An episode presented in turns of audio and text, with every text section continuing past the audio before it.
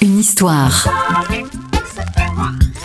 Les secrets et anecdotes de vos tubes préférés. Nous sommes en 1979, mis à part quelques succès alimentaires comme Sea Sex and Sun, Serge Gainsbourg n'a pas la reconnaissance qu'il mérite et sa maison de disques l'envoie 12 jours en Jamaïque pour enregistrer un album reggae petit budget.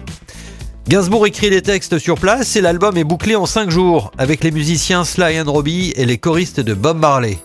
L'album aux armes, etc. est le premier disque reggae made in France. Il offre à Serge Gainsbourg son premier disque d'or, mais aussi son lot de polémiques auprès d'anciens combattants et de militants d'extrême droite qui ne comprennent pas son adaptation reggae de la Marseillaise.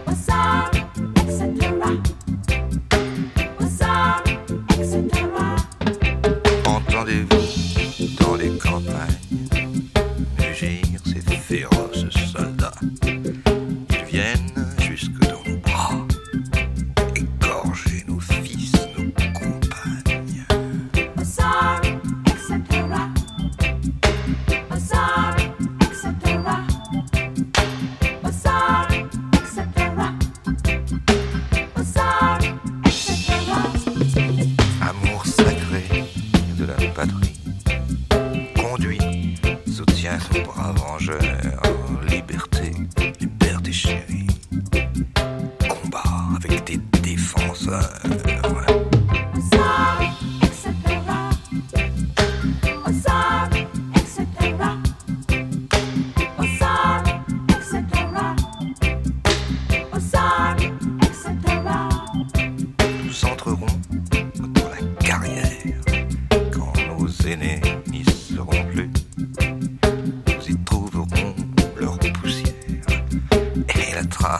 De leur vertu.